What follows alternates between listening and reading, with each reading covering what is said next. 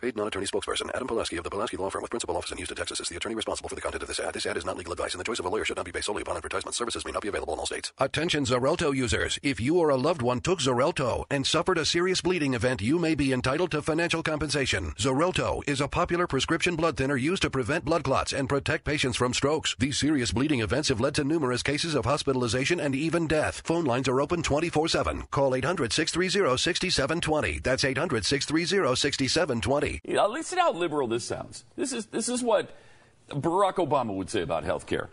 If you can't take care of your sick in the country, forget it. It's all over. I mean, it's no good. Well, first of all, we do take care of our sick. It, when you go into a hospital, there's signs everywhere in an emergency room that you must be treated. You must be treated. We, we cannot turn you away. We will not send you home if you're vomiting blood and uh, your eyes about, are rolling Pat. into the back of your head. I don't know what you're talking about. I passed like four people lying in the street on my way here Did you? because they were waiting in line. They wouldn't let them in. They were bleeding out. I So, hate uh, those piles of dead bodies we see all It's the time. everywhere in America. Yeah, the reason you don't actually see those is because we must take care of people by law. So I don't, I don't want to hear that we don't take care of our sick and we didn't before Obamacare. We did, and we always have. And it doesn't matter where you're from. If you're an illegal immigrant and you don't have insurance or an ID or a social security number that you didn't steal, it doesn't matter. We still take care of you. So I'm really tired of that. But he says, so I'm very liberal when it comes to health care. I believe in universal health care. I believe in whatever it takes to make people well and better. Then he was asked if, it, if he thought it was an entitlement from birth, and he said, I think it is. It's an entitlement to this country, and too bad the world can't be, you know, in this country. Is this a, Wait, what was an that? intelligent guy? Can you say it again? Yeah, I- And think too I bad- think it. And too bad the world can't be, you know, in this country. Too bad the, The world, world, you know, You know, can't, be in this country. In this country.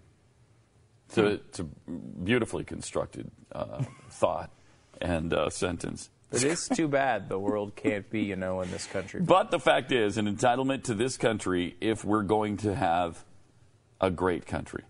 But the fact is, it's an entitlement to this country if we're going to have a great country. So, just- So America's so, so This is your guy? Short, shorter Donald Trump. America's only great if we have an entitlement of health care. Yeah. Yes. I mean, he he would have put it in the Constitution in 1999. Now he's totally flip flopped on it. Uh, but what does that mean about you know?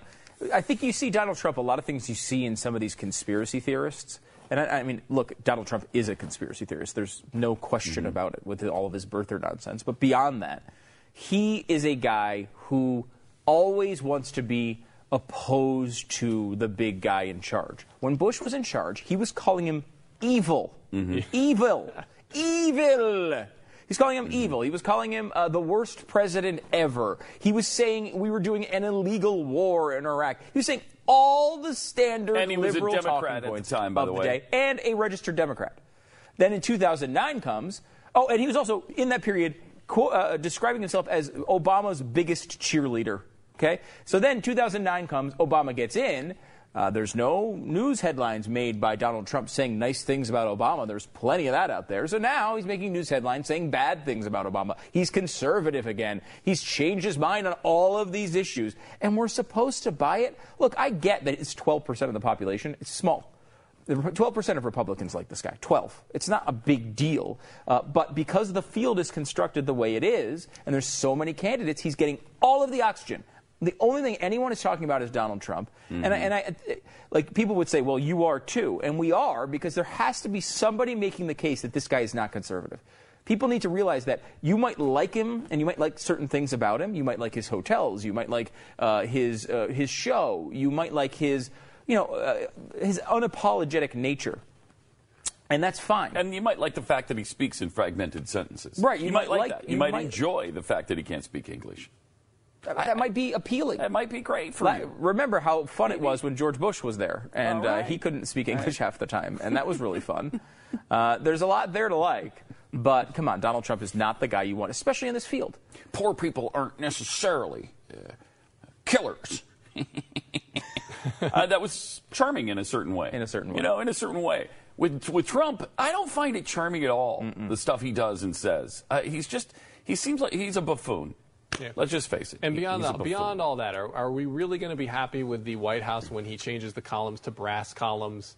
and uh, you know he goes in and does the Trump decorations to this, and there's a big Donald Trump logo spinning over the top of the White House. I kind of would like that. Uh, yeah, and the White House has changed to the Trump Palace. that would be cool. Are you looking to save 50, 60, even 70% on your phone bill? Well, here's a tip broadvoice.com. Hi, it's Brad Staggs of Blaze TV here. Broadvoice offers high quality phone service for only $8.95 a month. You may ask, how can I save so much money? What's the catch?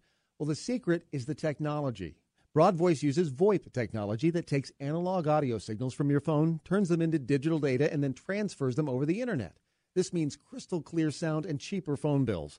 Broadvoice has been ranked in the Deloitte Technology Fast 500 and Inc. 500 as one of the fastest growing private companies in America. Get Broadvoice right now for only $8.95 a month. Keep your existing phone number for free, and Broadvoice will send you their easy plug in adapter free. All this, and you get unlimited local calling for just $8.95 a month. Plus, for a limited time, Broadvoice will even give you your first month free. Do what we did here at Blaze Radio. Make the switch today at broadvoice.com or call 888 332 8036. 888 332 8036.